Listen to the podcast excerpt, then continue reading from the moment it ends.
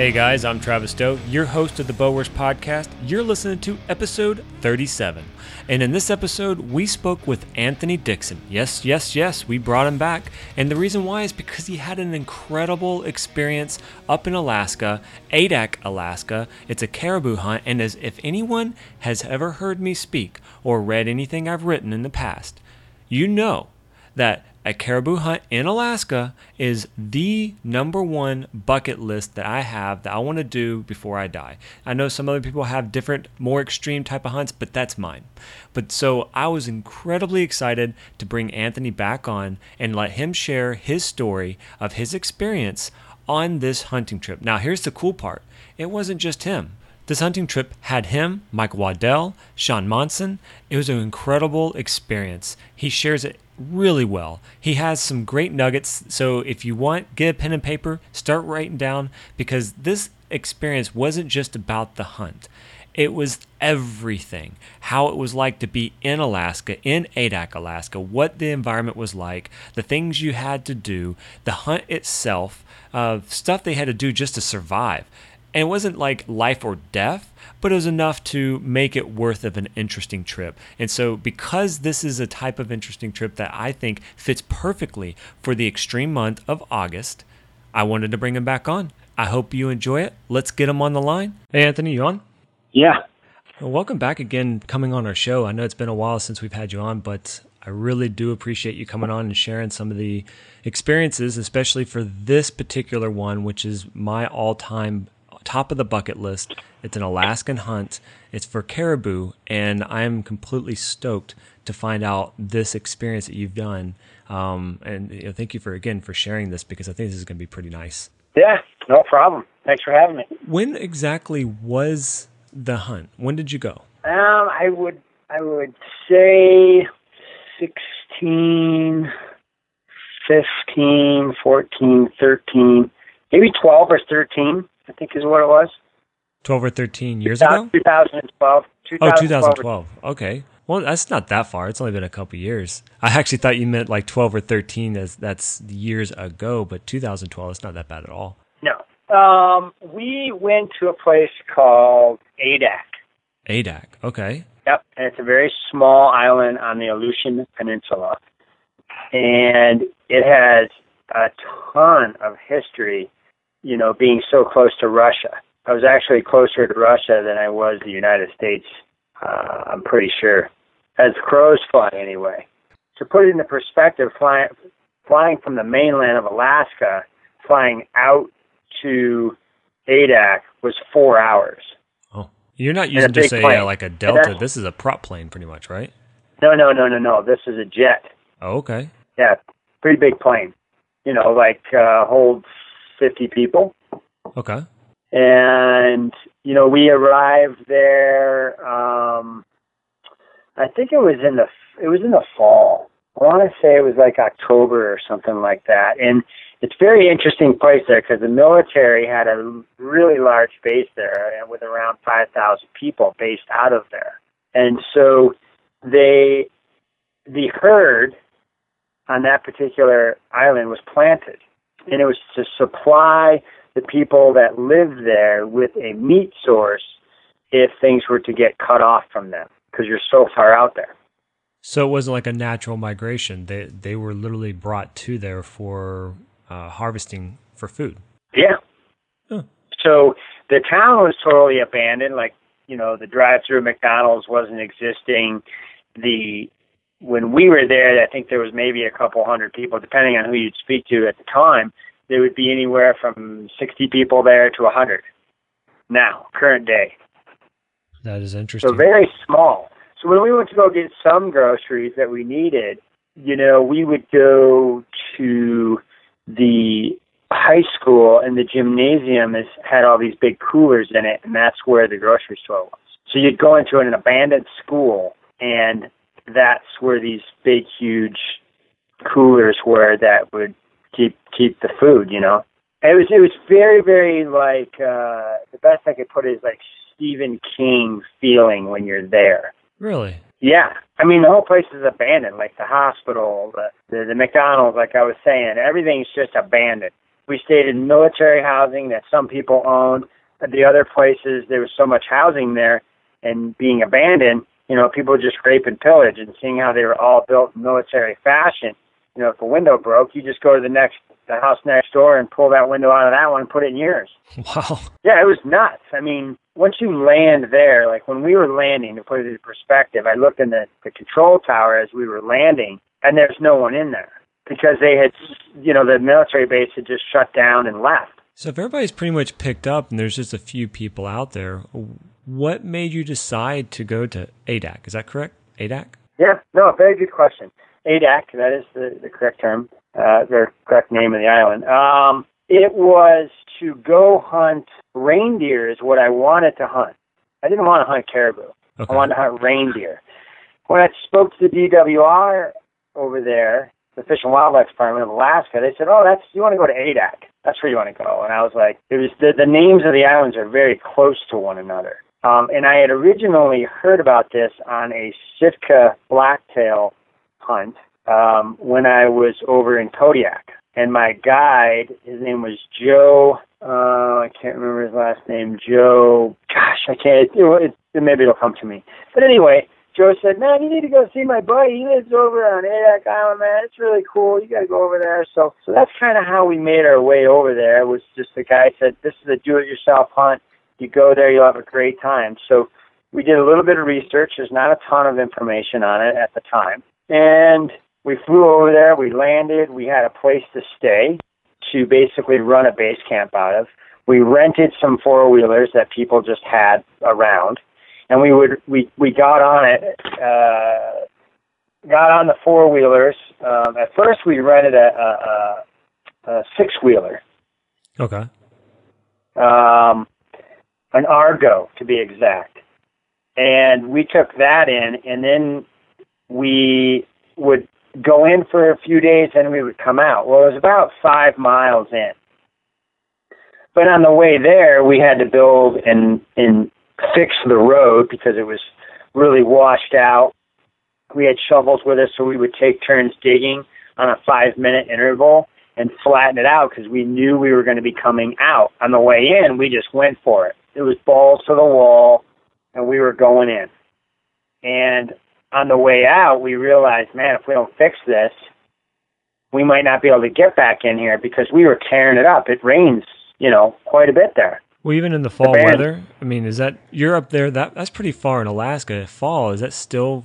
Would you say fairly snowy, or is it? Do you actually have flat plains and you have grass growing? Well, the funny thing is, is because you're next to the Barents Sea Okay. And you're right out there, that the temperature does not. I don't. You, I can't remember this exactly, but the, it never gets below like 30 degrees, and it never gets above 55 or 60 Wow. because because you have the, the the colliding air from both the oceans there. Okay. So it's very interesting. There's no helicopters. There's no planes like to come get you. There's commercial flights that fly out of there. I don't know if they're daily or they're weekly. I wouldn't know now. Maybe they, they may have changed it. But it's very, very much an abandoned island. So you're all on your own, And- pretty much. You are on your own. So when you say five miles, that's not that far. Well, when you're out there and all you have is everything on your back, five miles is a long way if you get hurt. It's super steep terrain out there on the island. Very grassy. It's beautiful. There is caribou around there. They hang out on the south end of the island, and we started kind of on the northeast, I think northwest part of the island. And um, you know, you're you're out there, man. You can drink the water that's that's out there in the puddles because it's clean. So water's not an issue. It, it's pretty intense. Kind of stepping back, because you said you went to go for reindeer. What happened? Why? Why the change? I'm not. I mean, Well, believe me, I'm I- I actually mean- happy with the change because what you got. But still, the idea of you went for one. What made the change to go from uh, reindeer to caribou? The DWR, the Fish and Wildlife Department, was like, "Oh no, you want to go here?" And I didn't even think. I was like totally like, "Okay, whatever. We're going to this island. There's there's reindeer there, or there's caribou now." So I was just like, "Okay." You know, I looked at flights. I did some more research, and I was like, "All right, fine, whatever." You know, and I spoke to a friend of mine, and I just said, "Hey, you know I don't know if you want to. It was in January. I said, look, we're having uh, bowcast at the Bird. You should come out and uh, and hang out and see what you think, and then you know we'll talk more about maybe going on this hunt. He's like, well, what's the hunt? And I told him, and he says, you know, I need to do something like that. And I said, all right, well, you know, come out to Bowcast at the Bird. That's in July. We'll talk, we'll video, and we'll kind of do an introduction and use that piece for the TV show that we were working on. And so that's what we did. And it was just kind of by accident that we were going to hunt caribou. Are they a harder breed to hunt? I just remember, like, the things I've read is that, uh, and even watched on television, uh, was that, you know, with the caribou, pretty much if you hit them, that they, they fall. But that's all I know because I'm only able to go based on what I've read or seen. They were, they're crazy. They're just so cool their configuration of their their antlers are unbelievable. But I think the, the the taste was amazing. You know, we ended up going in five miles, but then we had left our base camp and had to cross this inland waterway that we needed to cross when it was low tide, and then we ventured out another three miles. And you know, we did well. We all killed decent animals. Um, and they still exist there, and there are big ones there. Yeah, it was just one of those things that it was probably one of the better trips I've ever taken in my life, to be honest with you. How long were you out there? Eleven days. In eleven days, how many uh, animals did you you see? We didn't see a lot. I mean, we saw caribou every day, but we did not. We had we had three tags, and we all killed and we didn't see a ton of them. It's not like a migrating herd that you've heard of, and then you know you get in the way of the migration, and you know they land you with a helicopter. and You get out, you hunt three miles ahead of them, and then you get to shoot one. It wasn't like that because we were so self-sufficient. I mean, there was no other hunters there. Right. Um, well, so you're on this island. How how big is the island? Because I know you said you're only about three miles in, three to five. But in general, like how wide is this island in size? I, I can't remember. Okay, I just didn't know if by chance did. Big. Okay, so there is a potential migration uh, where the the herd does move from. You know, they're not just quartered into some small area. They can actually still roam and have miles and miles oh, of roaming. Yes. Yes. Okay. Okay. Yes, this is very. It's very big but you know, when you say island, you assume that it's it's it's small, and that's not the case at all. I mean, there's mountains there. You know, there's a ton of rain. There's. I wish we would have brought better fishing gear so we could have caught some some of that uh, you know fish that were running in this river, and then you know we could have had better protein. And um, you know, the the big thing here that that we haven't talked about. There's no predators on the island. There's no bears. There's no no wolves. There's not no wolves. So it's like you look at this island, and this island would probably be the biggest money making island if someone was to one clean up the mess from the military, two put like bighorn sheep on it or what you know there's other species that you could put on that island and they'll do just fine it's incredible. I mean, there'd be more people going to hunt there because there's they don't have to worry about predators, and there's a lot of people that don't like being around bears and they don't want to be around wolves or or wolverines or anything like that. You know. Were you spotting stalking the whole time, or the spawn stuff? Hmm. Yeah.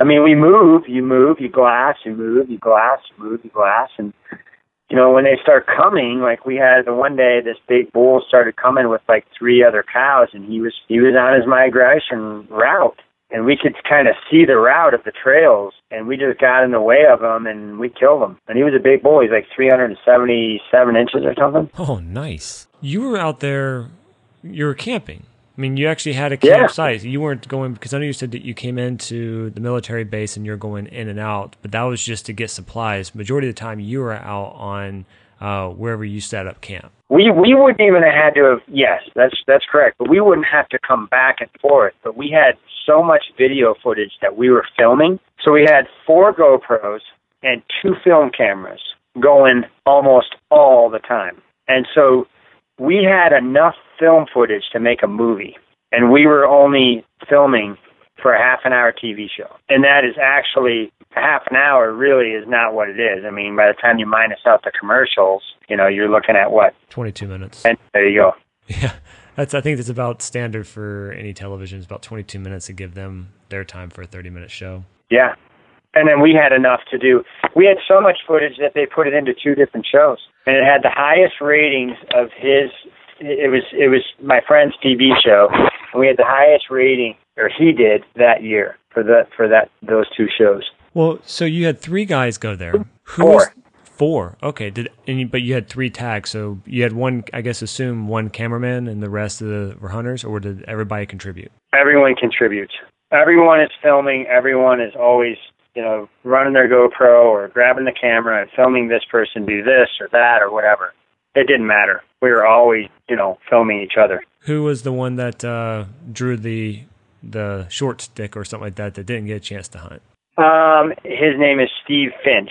He was responsible for real free road trips. So Yep. uh, was that something that y'all planned ahead of time, or was this more of like you were all out there and he just happened to be the lucky one that didn't get to do it? No, Steve. Steve normally filmed uh, for Michael. You know, on these on big hunts like this. Okay. Yep. So it was Steve, Michael, myself, and Sean. Well, if you're out there and on a one of the days that you're you happen to spot and stalk them, and were how far out were they when you noticed them? I think the first bull we ran into right out of camp the first day, we we we should have greased him. I don't know why we didn't. I wasn't up, so I wasn't shooting, but I would have killed him. Um, he was a mediocre bull, and we ran into him like I don't know, less than five minutes from our camp, Wow. walking, and we let him go, or my buddy did at the time. He let him go, and I was like, okay. And then we saw some every day, but some were way far away, like 10 miles away, we figured, or, or three miles, four miles. And, you know, when you first get to a place, you're kind of timid. You're just kind of warming up to the idea of, okay, where can we go? How far can we go? How far can we venture? And, you know, the whole time, you know, you got to be careful because, you know, you don't, you don't jump off a five foot rock onto the grass just to do it.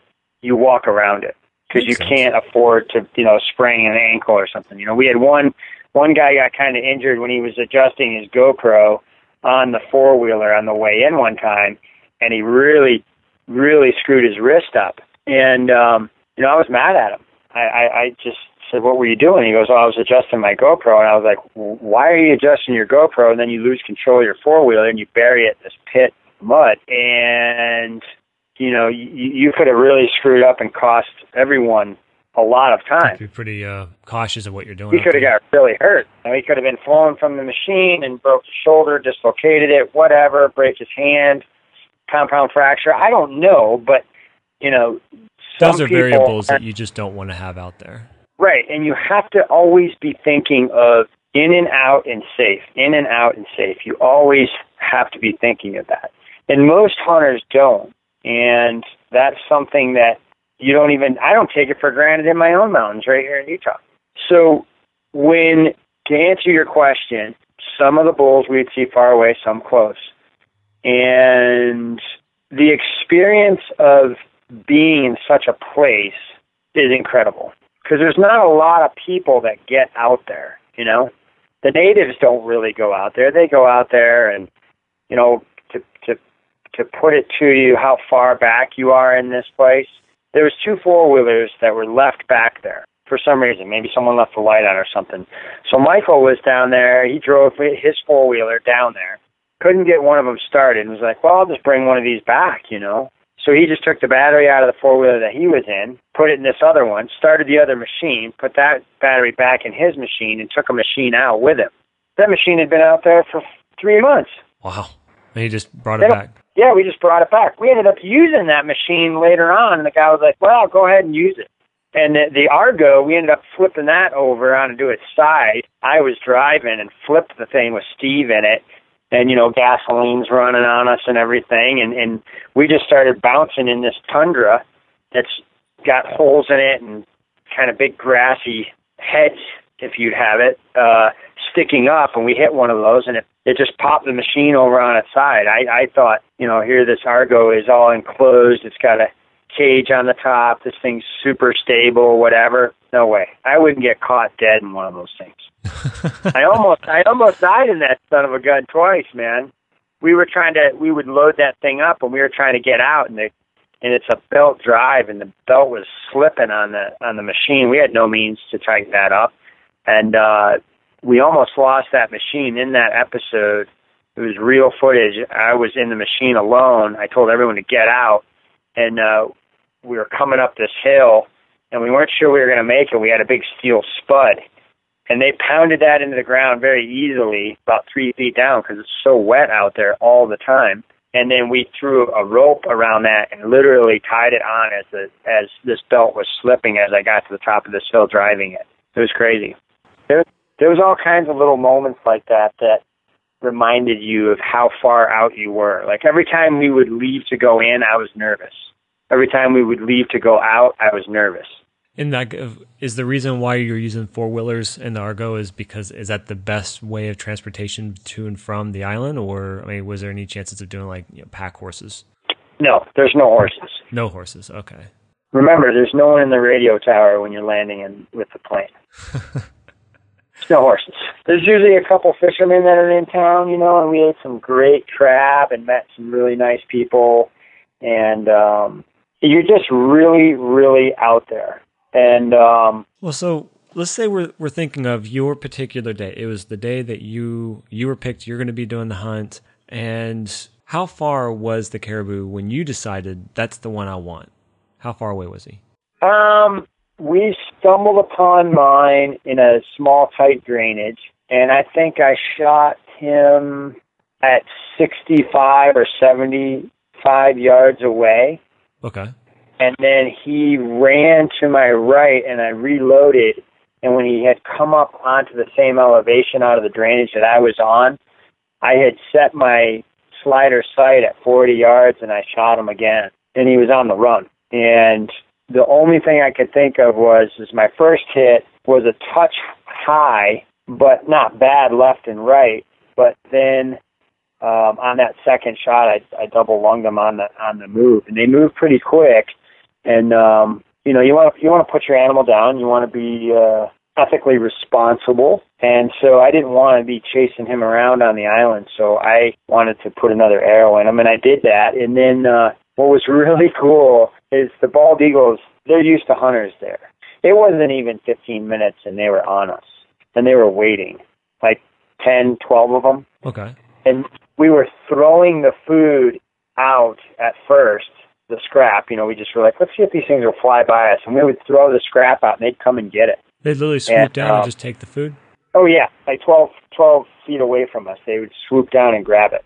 Yep. And one time I was like, man, we should be putting a string on a GoPro, put the GoPro and the meat down, throw a piece of meat by the GoPro, when he comes down and grabs it, hopefully he grabs the GoPro and you get that footage. How would you retrieve it? Well, that's we needed a string, and we had no oh, rope the string okay. to tie around it. You know, if we would have had a rope, we would have been able to film that and get our camera back. You know, obviously we're not going to take a GoPro, put me around it, and give it to him, let him fly off with it, and hopefully, you know, he would drop it where we would see it.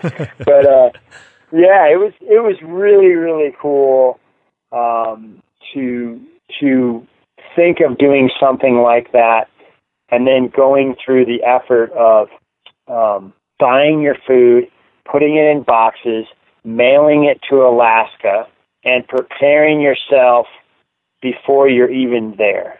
I definitely want to touch on that because that that's something that was very interesting. Or I had a question that came up from something you were bringing up earlier, and it was that when you took your shot, and I know from our previous conversations we had, you're you're very adamant about form and preparation and practice. And so I was kind of wondering, like, knowing you're at that spot and you're right about to shoot the caribou, what is it that you're thinking in your mind before you actually released the arrow? Pull through the shot, get a good break. That's all I ever think about. I always just think about my subconscious mind handles the drawback, the leveling of the bubble, putting the pin coming down on the target. The pin is on the target, and then you start to aim. And when you, you know, you you basically put the pin on. So now your focus is on the pin, but then it leaves and goes to the animal. As soon as it goes to the animal, your brain subconsciously starts to tell yourself to pull through the shot. When you pull through the shot and you get a surprise break on it, meaning it surprises you, is a back tension style type of release. Um, that's all I ever think about. And if you, you know, the whole thing is, is when the adrenaline's pumping like that, you don't really, you shouldn't have to think about anything. If you do, you don't shoot enough. Or you never shot enough from the beginning to be a very good archer. Because you can there's two ways. You can shoot a lot every single day and be a very good shooter but at some point when you are doing that type of shooting your subconscious mind is so incredibly strong that you don't have to think about it. And if you tap into that and you know how to use your subconscious mind you can execute shots that are I wouldn't even talk about it on the air. I don't have to. Because you're basically going to muscle memory, so to speak. Yeah, it's muscle memory, but it's mind memory. It's mind memory. It's it's more than just muscle memory. Is just a that's just a, a, a term that we've used for a very long time in the archery industry to basically try to teach people that they need to shoot a lot. Um, if, if you if you get really good at shooting, at some point you will shoot an arrow, and it just felt right. Like you'll turn to your buddy or your girlfriend or whatever, and you say, "Man, that just felt great," and they say, "Yeah, that was a good shot. I was watching through the binoculars and I saw where you hit." When that happens, you have to step back and realize what happened. You don't. Most people just turn around, or they'll knock another arrow, or they'll let someone else shoot at that time. That's not what you do. What you do at that standpoint, moment in time, is analyze what you did. Why was it a good shot? It's probably because you shot subconsciously and you didn't think about anything. You just relaxed, you pulled through the shot, you break it clean, and it just went there. That's shooting subconsciously. Well said. And when you and when you do that, you become extremely effective. And this is granted, your bow is running right, you have a good arrow set up. You know, you're not you're shooting you're more overspined on the arrow. You have weight forward, you're shooting a little bit higher vane or longer, so it's more stable in flight, and you've understand the basics of how an arrow flies, and and you know that's that's uh, that's the big separator, I guess, between people that uh, go hunting as a recreational sport. the weekend warriors. I don't know if I would call them that because at any given moment you can leave that mind frame of being a weekend warrior and just be very, very good at shooting. I guess you're right. Because there are some people that just they they train for their whole season and they only get one solid week of hunting, and they're just as a solid hunter as someone that gets to hunt all year round. It all depends on that moment when they actually pull the trigger or release the arrow.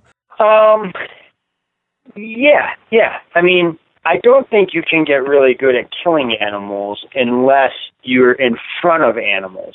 And even me to this day, like I haven't been in front of any big mule deer yet. I haven't been in front of any big elk yet. And when that time comes in a couple weeks, um, I can start shaking. I can start having this adrenaline high, which is why I hunt. I don't hunt because I have passion. I think that's a word that is so overused in our industry that I'm almost appalled to hear it nowadays. I'm like, oh, you can take your passion and shove it up your ass. you know what I mean? It's drive. It's it's almost to go back in time where a place where you needed to eat. And if if you hunt with some urgency, uh, I think it's better. I think every human being can tap into what they are, what they want to be but they have to have something on the line. And if they don't have anything on the line and they just say, "Oh, well, I just hunt because I love it." Well, great. That's fine. I have I think those guys are great. Um, but then at some point they always like ask what what do you shoot or why you shoot or how you shoot. But a lot of times the questions that they ask are just a question that they want to ask. It's not that that information actually gets put into their brain and they write it down. You know, I'll, I'll bet you there's people that are listening to this show that won't write down anything. Yeah, I just they like to listen. Yeah, it's pure entertainment, which is fine. You got to be entertained in life, but for me, if I'm not learning something, it's kind of a waste of time. Yeah, that makes sense. I I could just be doing something different. I mean, it's not it's not something that it has to be better because better. What is wrong with right now? This is a perfect time. I'm alive. It's perfect. If it's worth doing, it's worth overdoing it, which means put some effort into it and be good at it. Be the best. Well, the um, once you shot that the caribou itself, and he's on the ground, what what happened after? Like, what are you? What are the things that you're doing? Are you going back to camp and setting everything down? Are you getting like? Do you already have everything with you to start uh, quartering it up and field dressing it, or like what what are those things happening at that moment? Well, I mean, we have to film, so you know, immediately, you know, you jump right into the the, the filming mode, and you you get what you need, and then you you start cutting, and you're filming some of that, and you're you know you're filming how the whole shot went down, and and you know what the plan is of attack here, and you're going to be, you know, obviously dismembering the the uh, animal and and get the carcass, uh, you know, cut up, and then you you know you load it up and you're on your way. You're thinking about, okay, are we going to land in the dark?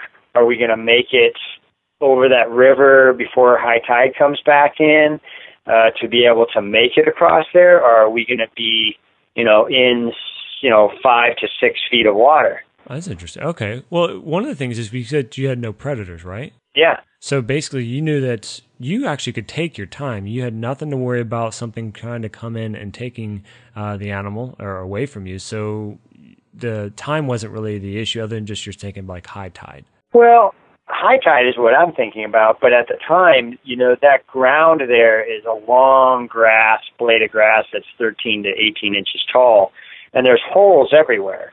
Um, meaning not sinkholes like mud holes, but there's holes, you know, so you got to watch where you're walking.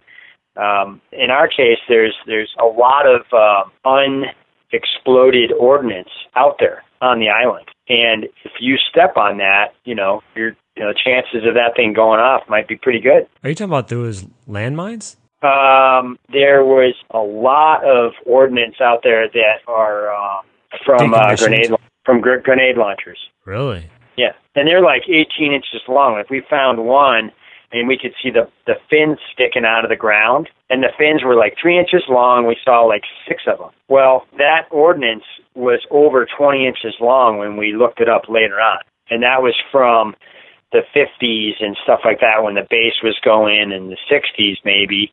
Um, you'd have to check and see when the base officially closed. I know the Navy's out there and has some some places that you're not even allowed to go where we, you know, have we've probably got a bunch of subs over there. I think there's a base over there, but they don't talk about it and there's no name of it and it's not on any map. You won't find it. But uh yeah, you've got to be careful. I mean, we were, you know, there's areas when you look at it, you can see these big explosion, you know, craters in the in the surface of the earth where these guys were out there. You know, the military was out there practicing and shooting off mortar rounds, and and you know, it's really cool. Gun shells are all, you know, shells from casings are all over the place, and yeah, it's it's like a. I mean, we were finding tent stakes that were made out of oak that had the notches in them that were 18 inches long, that were from the military camping there in their canvas tents. And then you would see a square area that the military guys would cut out the bank, make it flat, and you would see those areas where the tents were. so basically, there really is hardly anybody that comes out there. Not really. I mean, the the way to do this hunt, if I had to do it all over again, I would find a captain that can leave from the main marina, and I would go around the island, and I would hunt the south end in a boat. Really? Is it just yep. because you can cover more ground and have a different perspective? Well, I would run a boat and then I would run a dinghy off of that and take the dinghy in and hunt and live off of the boat and set crab traps and stuff like that. We were going to do another trip where we were going to take and we were going to do an expedition and take the same guys and go do a, a make a movie out of it and go around the south end of the island and then head up the Aleutian chain and go to another island that's really it sounds really close to Adak, but that's where the reindeer are, and um, and go hunt the reindeer at the same time. So we would be filming us picking up the, the crab pots and, and hunting caribou and hunting uh, reindeer and living on this boat where you would see these guys, um, you know, that are hunters actually pulling crab pots and stuff like that. So if that was basically if you were going to do it again, that would be something that you would do. Yeah, I would spend the money, and you can't pay a captain over there to do that because he's not a guide and he doesn't have a guide license. So you have to find the right guy, and you have to, um, you know, you can't pay him, but you might be able to take him on a hunt somewhere else with you in the United States, the lower 48. You could do something like that. Well, thinking about this trip, and you you said everybody was successful. What do you think you didn't do right that you failed at? Either you didn't bring the right equipment, and what equipment was that, if that was the case, or you didn't have enough food, or there's something that you knew that you did, you made a mistake and you should have done it differently. Nope. There wasn't. Not happening. Not happening. Not happening. Nope. and I don't mean to sound arrogant. It's just not happening. I mean, you when you lay in bed and you start building this hunt in your mind, and you have four or five months that's all that's on your mind. You got to remember, I packed up boxes of food and product and gear that had to be shipped there. So you're thinking about not only I handled all the shipping of the food plus some of the gear. So you when you show up, you have a list of what you shipped, you have a list you're in communication of when they get that stuff.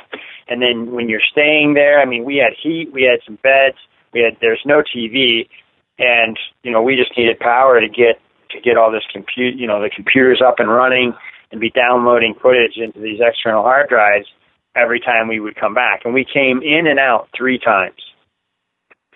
But if you're hunting and you're not filming i would go in further but you're talking about having some pretty big balls because you can only take the four wheelers in about five miles and then that particular trail ends. And we took it right to the end. Because remember, you're we would drive a four wheeler on a road that it said that we could use, but there's no road. Just because it hasn't been used in a while.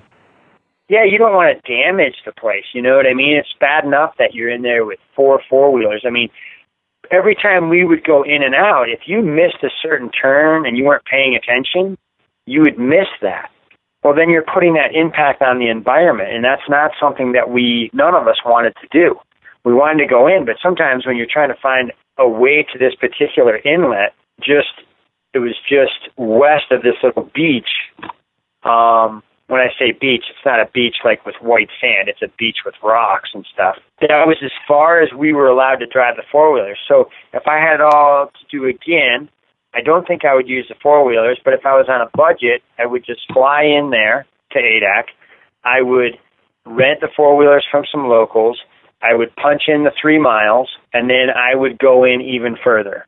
I would go by foot. And that's dangerous. I mean, you got to be with the right people that aren't going to freak out when something goes wrong, you know? Even that, I mean, the further you go in, that's the turnaround. The when you are successful and you take an animal, that's all those extra things you have to do to bring out. When you have nothing else to help you bring it out, it's all on you. Your gear, the footage, the cameras, all those things, and on top of that, the animal you took and it just probably makes multiple trips. Uh, so yeah, I guess making you know trying to stay closer to where you came in is probably more efficient.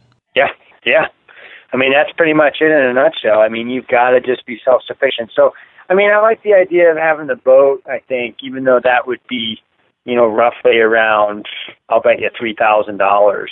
You know because we were we were going to pay for the fuel and the captain who's I still have his phone number and everything. He was just going to drive us and hang out with us. Well, one of the things that I know, it's a question that I, I can't seem to get a lot of people to answer. Hunts like this, you had lots of preparation. You obviously did your research. What is something like this cost? and I guess you can kind of give a a span from you can go in really cheap or you can go in to full luxury, like you know, there is no budget. But in general, what would something like this put someone in? I think we paid like thirty-two to thirty-five hundred dollars a piece.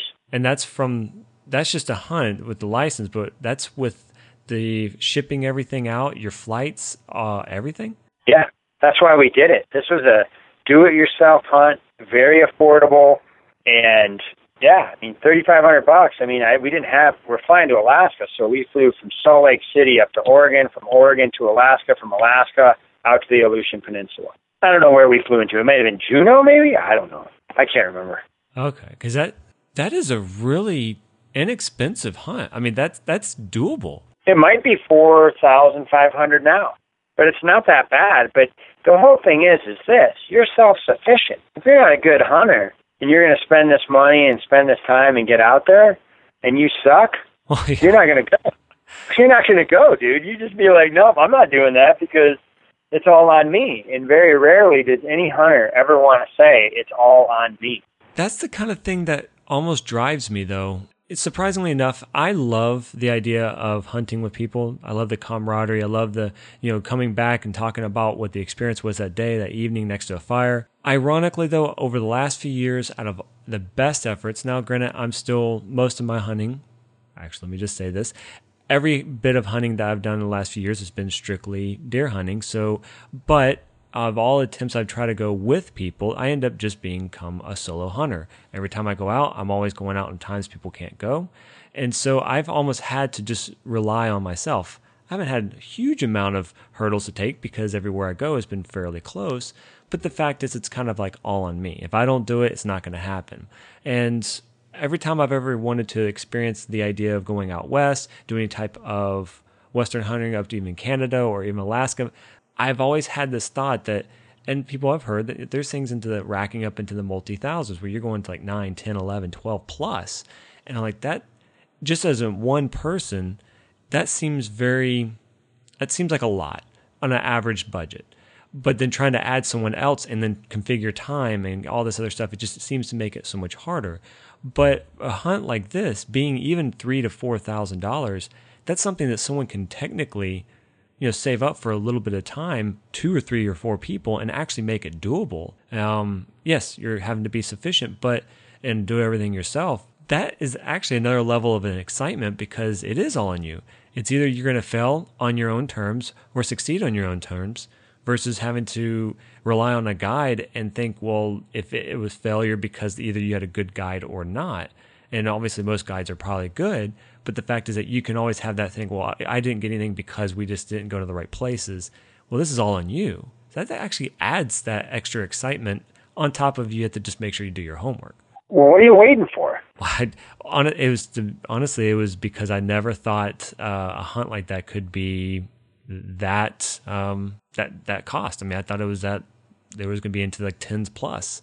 I never thought it could be that low. So I don't know what I'm waiting for. That's a that's kind of an eye opener. I think you have to you have to go. If I mean, if you're going guided, that's one thing, and you know, an outfitter that may drop you off in a place you got to be able to walk even farther than that because the last guys that were in there before you ran into the other drainage.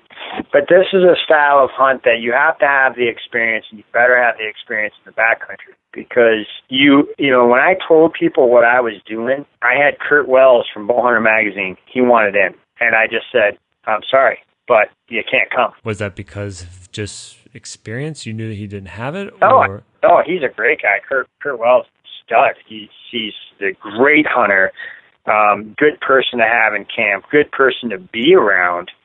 Um, but it's just a matter of like we had things set.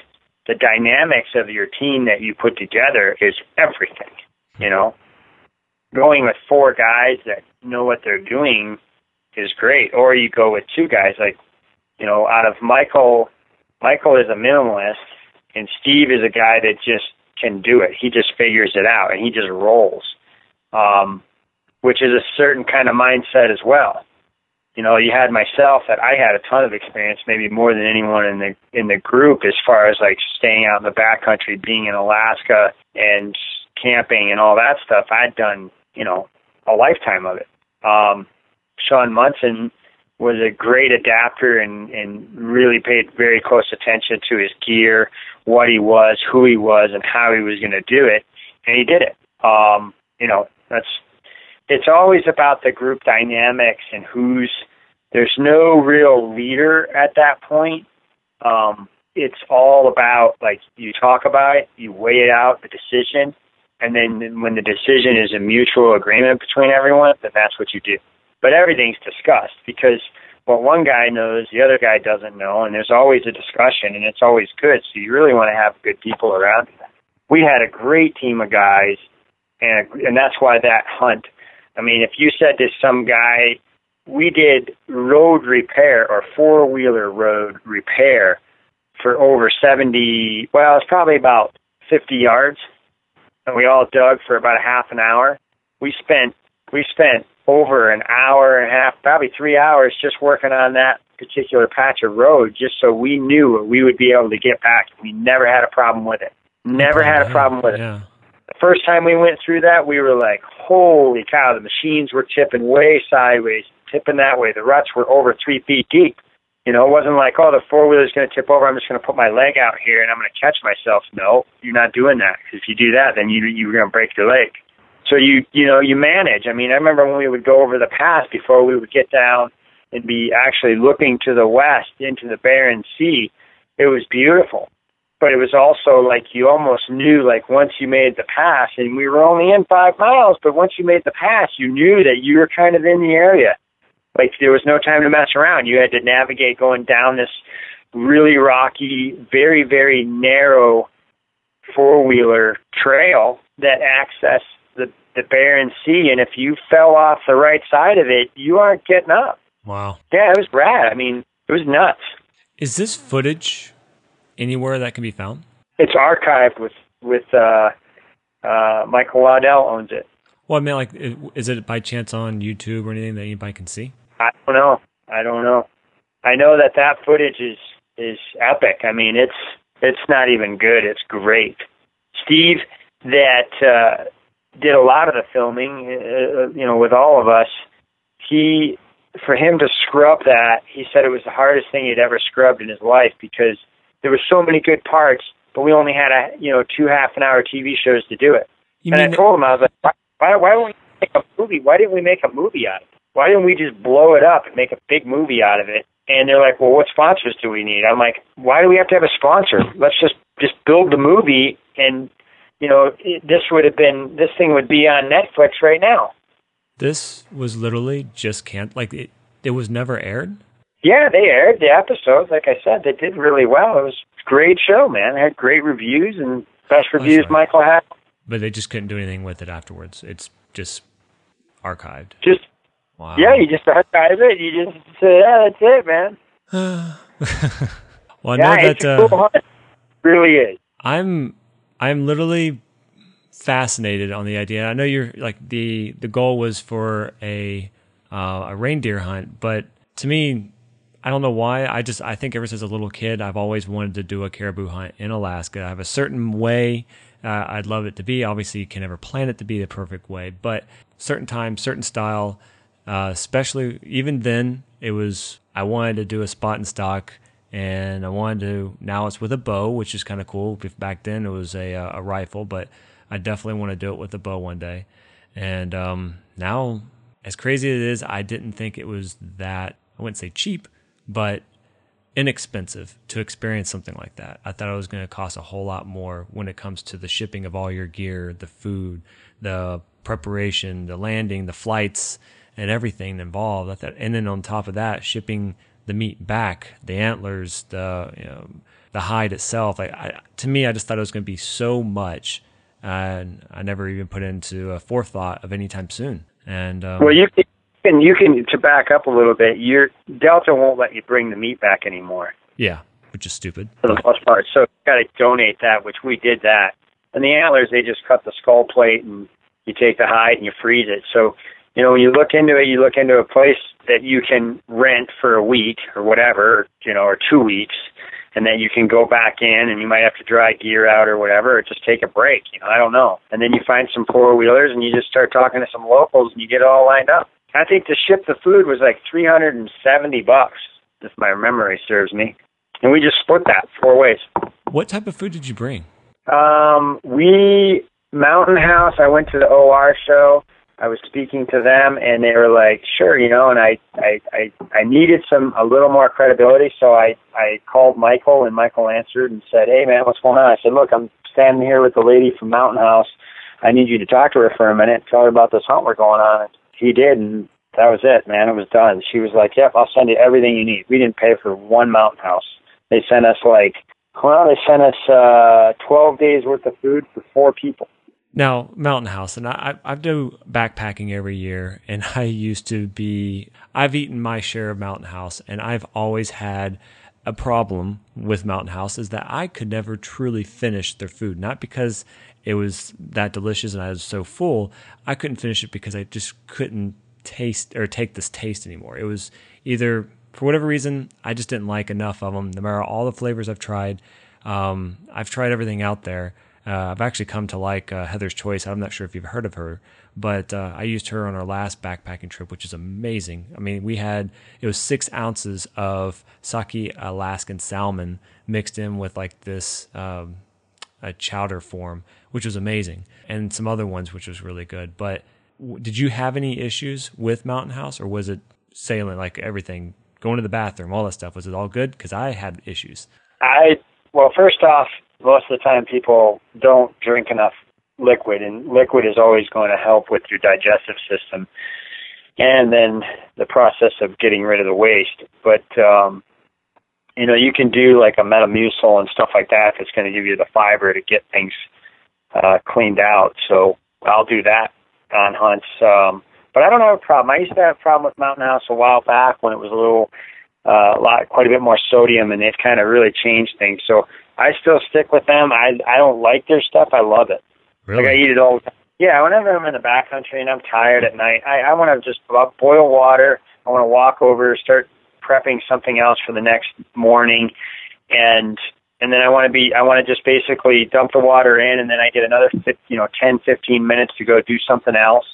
And then by the time I eat that and have a couple pieces of bread, because I'll carb up when I'm on a hunt, because I'm I'm literally dropping you know, on a 10 day hunt, um, I've dropped a pound a day. And imagine. I really lean out and I, and I love it. I love leaning out. It's, it's a great feeling and I like it and I get much faster. Um, and speed is, is so critical when it comes to killing animals. But, um, no, I, I have no, no problems with Mountain House at all. Okay. So you had the Mountain Yeah. House. You um, did you bring anything else? I mean, when it came to the food. I think we brought. Um, we always back in the day. Uh, we always uh, brought. Uh, what is it? Uh, patchouli? No, patchouli. Patchouli. What is it? Uh, the hot sauce. Can't think of it right now. We always bring a bottle of hot. about. I guess tip of the tongue don't know what it's called, but I know I know what you're talking about. Yeah, it's got a wooden top on it. Yeah. The top is wooden. I can't remember the name for some reason, but anyway, yeah, I love that stuff. So you know, I just like mixing it up a little bit, you know, and you know, bringing some pepper with you is always good, or little packets from say McDonald's or something like that that has honey, and you know, you got to be resourceful. Did you Um, uh, did you bring any kind of like some sort of sweet? Um, we always try to bring like a candy. You know what I mean? I try not to bring hard candies because I don't want to break a tooth out there. I just bring soft stuff. So I don't, I don't, I don't do Jolly Ranchers and stuff like that. So the the hunt's all over. You've gotten all three caribou. It's all been packed out and quartered. Um, what did you do when it came to packing out? I mean, were you more conservative? And you made sure that no, uh, you had no footprint, so to speak. You cleaned everything in. Whatever you took in, you took back out. Or, I mean, obviously you don't want to trash it, but I mean, was there There's things? no that- fire. You know, we never made a fire. really? Oh, because Uh, there's no trees. Well, there's no trees. You know, there's no trees on the island. Okay, so you didn't have trees. How in the world did you stay warm? You get in your sleeping bag. You bring down stuff. Just staying in your sleeping bag? Ugh. Wow, that would have been um, kind of crampful. I mean, my, my down sleeping bag, it's not very roomy. You when you're back at camp, get back at camp. You know, it wasn't freezing cold when we're there in October either. It's Right. it's nice. Remember, it never gets below like 30 degrees or into the 20s, I should say. I don't think it gets below 25, and it never gets above 55 or 60. But you, had, I mean, you obviously had to have enough change of clothes because if you wore the same stuff that you were wearing out during the day, and then by the time you're back, I mean, you're gonna that clothing is all wet and then even that slow or low temperature change, that's still enough to uh, gives you the early stages of hypothermia. We had some weather. We had some good weather in the early part of our trip, where we had sunshine and wind, and it dries everything out really quick. Man, you're on the ocean. You're on an island. Ah, that's right. Totally forgot about that. You're surrounded by water. Air moves constantly. The birthplace of the wind is Adak. That's what Adak means. Birthplace of wind. Oh, how cool is that? That is so interesting. Yeah. So it's windy there. Um, so stuff dries quickly, and uh, but when it rains, like we had 24 hours of rain, and I remember when we were rolling up our bed mats in the rain, breaking down camp, we're getting ready to leave in the rain, which makes it harder. You you know you get you kind of got to get the mindset that you're going to be operating in in wet conditions, and um, we. I remember rolling up my sleeping bag, rolling my bed pad, and I was literally sitting on water. And the bubbles, I could push it, I could push the bubbles underneath the tent, and it wasn't leaking, but it was like I being on a waterbed. That's how that's how often it rains there, and the grain the ground can only accept so much water. Still It pretty was cool, man. yeah, sunsets were beautiful. Um, temperatures are good. You you got to look into it and and do some research on it, and uh, it's awesome. I'm definitely going to now. At that price, that is something I would have never imagined, and that seems like a, a chance of hitting a bucket list a lot sooner. Well, you know, you don't have to come up with that kind of money right away. You might buy your plane tickets this year for next year. You know what I mean? Oh, I know. And then you start shipping things and you do it slowly and you don't just you don't just bite off more than you can chew and just start throwing your credit card around unless you've got mad money. But I don't have mad money, so I just did it I did it very cost effectively, saved money when I could, and then, you know, when you're on the trip and, you know, when you get back to the mainland and you're in the airport, you're, pretty much digging that food and you're have some ice cream. You're going to have whatever you want. So now here's a big question. You were Yeah. gone for, was it two weeks basically? 11 days? Yep. Okay. So 10 and then plus travel. that's a long time away from your family. How, one, Yep. how did you stay in touch if you were even able to? And two, what was it like during the preparation and when you got back? If you're open to talking about it, I mean, uh, thinking about Yeah. it, there's some people are just they can go out for months, no big deal. Go out for 30 days, two weeks, one week here and there. But then there's families that are very tight and they have the going out for even three or four days can put a toll in the relationship, even during the preparation before you even left. And but coming back, there's always that you know time long of being away. You know, how did it come back? So I was just kind of curious, how did you handle it? What was it like? Well, uh, communications on the island, you can have those. Well, that's good. Um, so that was good. I was able to, to touch and talk to the family here and there. We had a sat phone with us, which is which doesn't always work, but it's it's good to have one of those. And you can do a short term contract on a on a sat phone, which is, you know, if you've got one of those wives that needs to talk to you every other day, uh, or you feel you have to, maybe you're that type of a person, then you you make that adjustment. But um, you know, is it difficult on the family? Yeah, I think I tried to have my sister come into town when I left. So I paid for my sister's flight to come into Utah to hang out with my family and help with the family. But most people live next to their families or by their families. I don't. So, you know, make the proper arrangements. Don't be an idiot. You know, you prep your wife for where you're going. You show her where you're going. You show her you know how you're doing this and how you're doing that and you make her a part of it and then she understands it and then you go and you do it and then when you do it you come back and you're kind of grounded for a while Ground, grounded as in like in trouble, or grounded as like you're just now, you know. well it back in- depends how long you've been married i mean if you're newlywed you're at all but if you've been for five years anything past five i'm going to say you're grounded now depending on how you're getting along if you're in year seven of your marriage i always that was a real tough time for me at at seven because we had the kids and they're at certain ages uh yeah you're grounded for a couple weeks but in the end, I yeah. guess it's all worth it with the experience. Now you can technically you get to always remember to share with your family and kids as they start you know becoming of age and if if if, if they're interested. Well, you know, when you go and do a trip like that, you come back with gifts. You don't just come back and be like, "Hey, I'm home." You know, your wife's going to be like, "Great, asshole. I don't care." So, my suggestion is to you know, I bought my wife a really nice set of earrings when I was in Alaska, and then I bought my kids some books and some shirts and stuff like that. So, you know, I remember I bought Sid a, like a, a little mug that she could drink out of, and she was like four years old at the time. And then I got Aiden a shirt, and uh, and then I got him a sweatshirt. I got my wife nice earrings, and I bought her a book. So, yeah, I may have spent another hundred and fifty dollars on buying some gifts, but there's a reason why there's gifts stores in airports so people don't get grounded. yeah. The longer you go, the bigger the gift, right? yeah, I mean, you know, and then when you get home, you have to be ready to to change gears and be a dad. If you and if you're not a dad and you're just going to be a dude and you come home, well then great, go to work, go make some money. Um, you know, but if you're a dad, then you know, be a good dad when you get home. You know, let your wife go out to this this deal here with her friends and let her go over to this deal with her friends. Take her out on a date right away. Um, you know, let everyone know that they're important to you and that you care a great deal about them and they sacrificed for you to be able to go on this trip. That's some good advice because, especially for someone like me, I've never gone.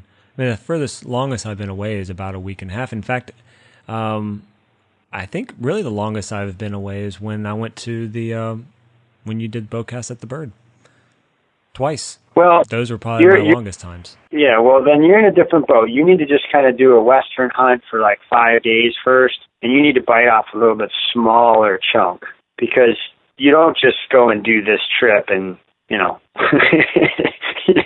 you got to start here in the lower 48 do some start going to, you know, go to Kansas. I've told you this for years and you don't go. You know, go to Kansas and go hunt with a guide and and go hunt some whitetails and then, you know, you have to prep your wife. Like if you go on one hunt, then you tell her when you're done with that one, say, Yeah, I'm gonna go on another one next year. I had so much fun. But do yourself a favor. Never, ever, ever let your wife know like something went wrong on the trip as far as she knows, everything went perfectly smooth. If you're going to come home and complain about your hunting partner or this or that, then she goes, "Well, why'd you go on the hunt in the first place?" Don't don't give your wife ammunition. That makes sense. So go, go you know, these guys that want to go on guide hunts. Oh, it's too, it's not enough. I found a, a Kansas hunt for whitetails from a guy that I went and saw at a hunting show here about four different times. He comes every year. Great guy. Um, and I just couldn't put it together for me to go. And he was only taking like he had like nine customers at the time. And that's exactly what I wanted. Low amount of customers,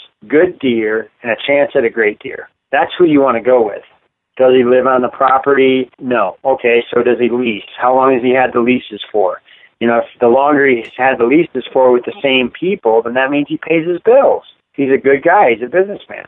So go on a couple of these first, and then you give the guy a thousand bucks at a hunting show, and you lock up the deal and then you give them another 500 here and another 500 there, and a year later you pay for it, and it doesn't hurt as much. And don't keep track of how much money you spend either. My dad keeps track of how much money he spends on a hunt, and I told him, I said, we don't play that way. You pay the money and you don't tally it, and you certainly don't tell anyone what the tally is. it's almost like if you're going to go to Vegas, you go there to spend and have fun, not really care about what the amount you spent because it's meant to be joyful. That's the reason why you're going out there, anyways, to blow it and have fun. This be right. going out to go hunting for a purpose, whatever the cost ends up being, is the cost. Yeah. Except in Vegas, you don't win. That's why they have big casinos. Well, they don't. They don't have all that glitz and glam from paying out people. When I actually really did enjoy this episode, it opened up my eyes, things I didn't know about, and um, it was interesting. I really appreciated. This was a lot of fun. Yeah, no problem. Thank you, man. I appreciate you having me on. Well, I guess um, right now I know that you have a lot of things going on, especially being that the hunting season just around the corner. What do you have in the books this season? Um, right now, I'm waiting for some financial to come in from some of the companies that I work for. Okay. and that is holding me up more than normal. So I right now I have an elk hunt in Utah, a mule deer hunt in Utah. I'm on the fence as far as going to Colorado, and that I don't think will go through. But if it does on the last minute, then I'll go do that. And then if Colorado doesn't go through, then I always have the potential to go to Alberta and uh, hang out with my old friend over there. And that's that's pretty much it. Then I'll come back. So, oh wait, I've got one whitetail trip in Missouri that I'm supposed to do with uh, a good friend of mine uh, that works uh, for Lethal Products. Oh, cool. The Sentinel. And so I was invited on that. So I'm not quite sure. well, still sounds like you got at least a few nice uh, hunting trips in the books for this year, which is cool. Yeah, and, and you know, and I'm fine if I end up staying here and uh hunting elk and mule deer, and uh, you know, I got to get those on film, and that's always a very big task to do so. I'm okay with that, and I will have fun. You know. How would um? I know you've been doing a lot more video, and you've been posting stuff on Facebook. Like, what is the best way? If they haven't heard one of your past seasons or the episodes yet, but what's the best way for someone to follow you to know a little bit more about what you're up to? Well, I've got a website that I don't put anything on, and my buddy Travis always tells me to put stuff on. one day, listen. one day. Yeah, um, you know, Facebook's a great way to reach out to me. Um, I am now friends with probably a dozen people that I have never met uh, in person, but they have reached out to me on Facebook, and uh, I just give them my cell phone number, and I get them on the phone, and sometimes they're freaking out, sometimes they're just like okay, I got this is my problem. What do I need to do? So that's the best way. Okay. So just pretty much Facebook. I know you have a YouTube account, which I'll add to the, the uh, show notes. Appreciate it. Thank you. It was a pleasure of having you on the show again, and yeah, I know I have more questions. Um, in fact, I, I actually, with some of the things you were bringing up, I think I'd love to do an episode on, you know, going in through the full preparation of how to actually prep a exhibition type of hunt or a hunt out of state to even you know going to Alaska, Canada, or just from someone like myself in the east side of the uh, United States to go out west, what are the things you need to think of? Like actually go through those steps. Um, I think it'd be a really good episode because again, that's a lot of stuff I just don't know. I haven't done it. Yeah, sounds good to me. Um, you know, you know how to get a hold of me. I'd be more than happy to come on the show. I love coming on the show, and uh, you know, thank you. Thank you. Okay, guys and girls, what did you think of that episode? To me, solid. I loved every moment. I loved the conversation. I honestly enjoy speaking with Anthony because he's fully packed with tons of knowledge about hunting, about bow hunting. Now, one of the things I do love about him is that he keeps it real. He does not sugarcoat the situation. If he thinks something needs to be said, he's going to say it. And so I hope that you got the same experience that I did. So, doing these extreme hunts, it's given me that thought process. It's given me that that dream that you know it can happen. It might be further out in my lifetime, but there are certain ones like this particular one is something that's more doable. And as you heard, it's not a break the bank type of budget. You could do this, and you could do this with another couple group of guys or girls, however you want to do this. But the thing is, it can be done. And I love that he was willing to share what he knew and he gave out some great nuggets. So, this is the third edition to the Extreme Hunt of August, all about extreme hunting, and I hope you enjoyed it as much as I did. If you did, and if you haven't taken the time yet, I'd really appreciate if you could go to mybowrush.com forward slash iTunes. It will take you to our iTunes account where the ability to leave us a five star review. I'm looking for a five star review, but any type of review, I would be more than glad to accept it because I want to know what you think about our show.